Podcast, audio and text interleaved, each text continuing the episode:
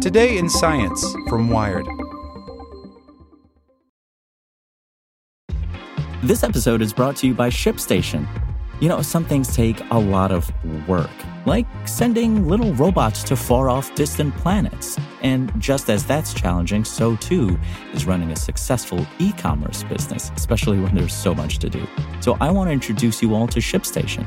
Now, I love using ShipStation because of its easy to use dashboard, which makes managing orders and printing labels a breeze and super smooth. Oh, and the customer service is just out of this world. It's exactly what you need to help grow your business. Sign up for your free 60-day trial at shipstation.com slash technews. That's shipstation.com slash technews. When you need mealtime inspiration, it's worth shopping Kroger, where you'll find over 30,000 mouth-watering choices that excite your inner foodie. And no matter what tasty choice you make, you'll enjoy our everyday low prices, plus extra ways to save, like digital coupons worth over $600 each week. You can also save up to $1 off per gallon at the pump with fuel points. More savings and more inspiring flavors make shopping Kroger worth it every time. Kroger, fresh for everyone. Fuel restrictions apply. Chum salmon are spawning the Arctic. It's an ominous sign. The fish may be a harbinger of dramatic warming in the north and rapidly transforming ecosystems. By Matt Simon. Salmon are legendary for their commitment to procreation. You know the drill. They wander the ocean before returning to rivers where they hatched, fire themselves upstream to spawn, and then drop dead.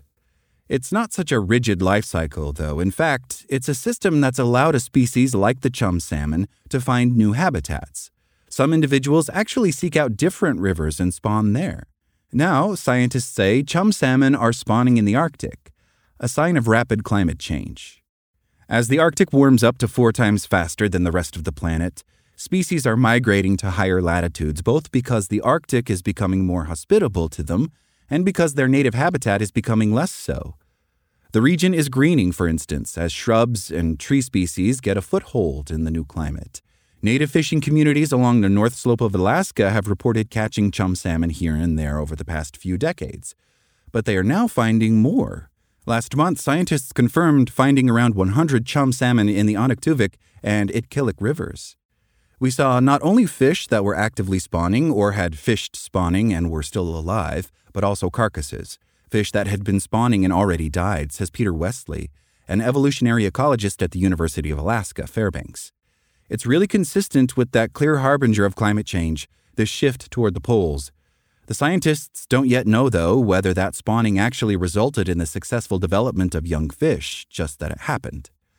Instead of returning to spawn in their home rivers, the University of Alaska team thinks at some point individual chum salmon strayed north. In warmer waters, in fact, there are higher rates of straying.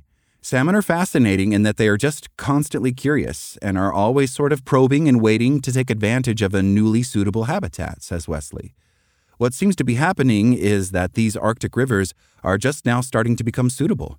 I think about them as sort of being hopeful colonists in past years that maybe now either are successful or on the cusp of being successful in terms of reproducing and establishing populations. Scientists have only just begun to investigate the ecological consequences of their arrival, but chum salmon may interact with the native fish species that northern communities have long relied on. While these new populations are currently small, if they continue to grow, they could compete with native fishes for space and resources, shaking up the ecology of the ecosystem. If their numbers grow substantially, they might attract a new commercial fishing industry, a concern raised by some North Slope community members during a workshop held last year, says evolutionary ecologist Elizabeth Mikak Lindley of the University of Alaska Fairbanks. Salmon have been in the North Slope for a long time, but what is changing is the species that are being encountered and the number of them, says Lindley. By laying eggs in the rivers, the chum salmon might actually help native fishes by providing food for them. These frigid Arctic waters aren't particularly productive, biologically speaking, meaning there isn't normally a tremendous amount of native species like Dolly Varden and Arctic char to eat. When salmon are spawning, it's just a natural part of the process that there are some eggs that failed to be buried, says Westley. The Dolly Varden can eat those eggs that aren't going to be viable anyway, so it's not hurting salmon populations, but it's certainly helping the Dolly Varden and resident fishes. More warming in the Arctic means more liquid water, especially during the critical winter period when water is usually locked up as ice. Liquid water can come from the degradation of permafrost, frozen soil, basically. It sometimes thaws so rapidly that it gouges holes in the landscape, known as thermokarst. Permafrost thaw can also allow for the connection between groundwater springs and the surface water. Melting glaciers in regions outside of the Arctic are also spawning new rivers for salmon themselves to spawn in.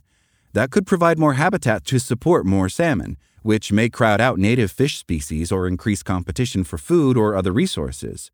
But for salmon to be ultimately successful in the Arctic, the water has to be just right for them to reproduce and to complete their life cycle.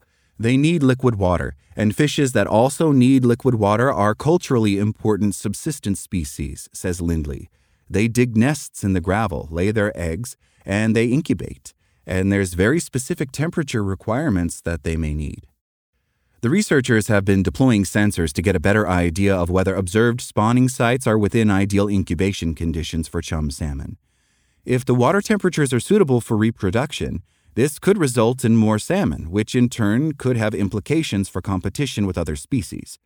Knowing the temperature where the embryos are is a really important part of the puzzle, says Westley. How quickly they would develop is tied to temperature, so we're able to estimate really accurately when they would hatch and when they would emerge. The Arctic is dramatically transforming as it warms, and some of those changes are feeding a brutal climactic feedback loop. Taller shrubs are becoming more abundant, which could trap more snow against the ground, preventing the winter chill from penetrating the soil and keeping it frozen. That could accelerate the thawing of permafrost, which in turn would release planet heating methane. As the landscape becomes more fire prone, wildfires burning in the far north will emit still more carbon into the atmosphere, further accelerating climate change. The chum salmon are far from alone in their response to ever higher temperatures. This is just one more example. There's a lot of different organisms in the ocean and out of the ocean that are shifting their ranges as a result of climate change, says Luis Rocha, curator of fishes at the California Academy of Sciences, who wasn't involved in the research. It's happening at the local level too, everywhere. There's a lot of species that are being found higher in mountains. The higher altitudes are getting warmer, so the species are moving up and up.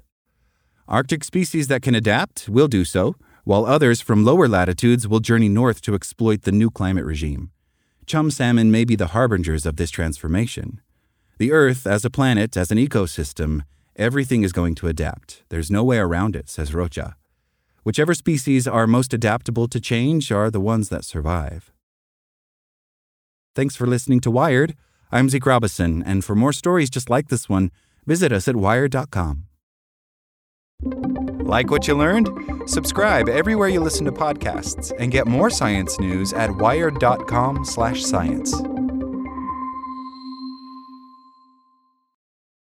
Want to learn how you can make smarter decisions with your money? Well, I've got the podcast for you. I'm Sean Pyles, and I host NerdWallet's Smart Money Podcast. Our show features our team of nerds, personal finance experts in credit cards, banking, investing, and more and they'll help you make the most of your money while cutting through the clutter and misinformation in today's world of personal finance. You'll get clarity on strategies to help you build your wealth, invest wisely, shop for financial products, and plan for major life events. Listen to NerdWallet's Smart Money Podcast wherever you get your podcasts.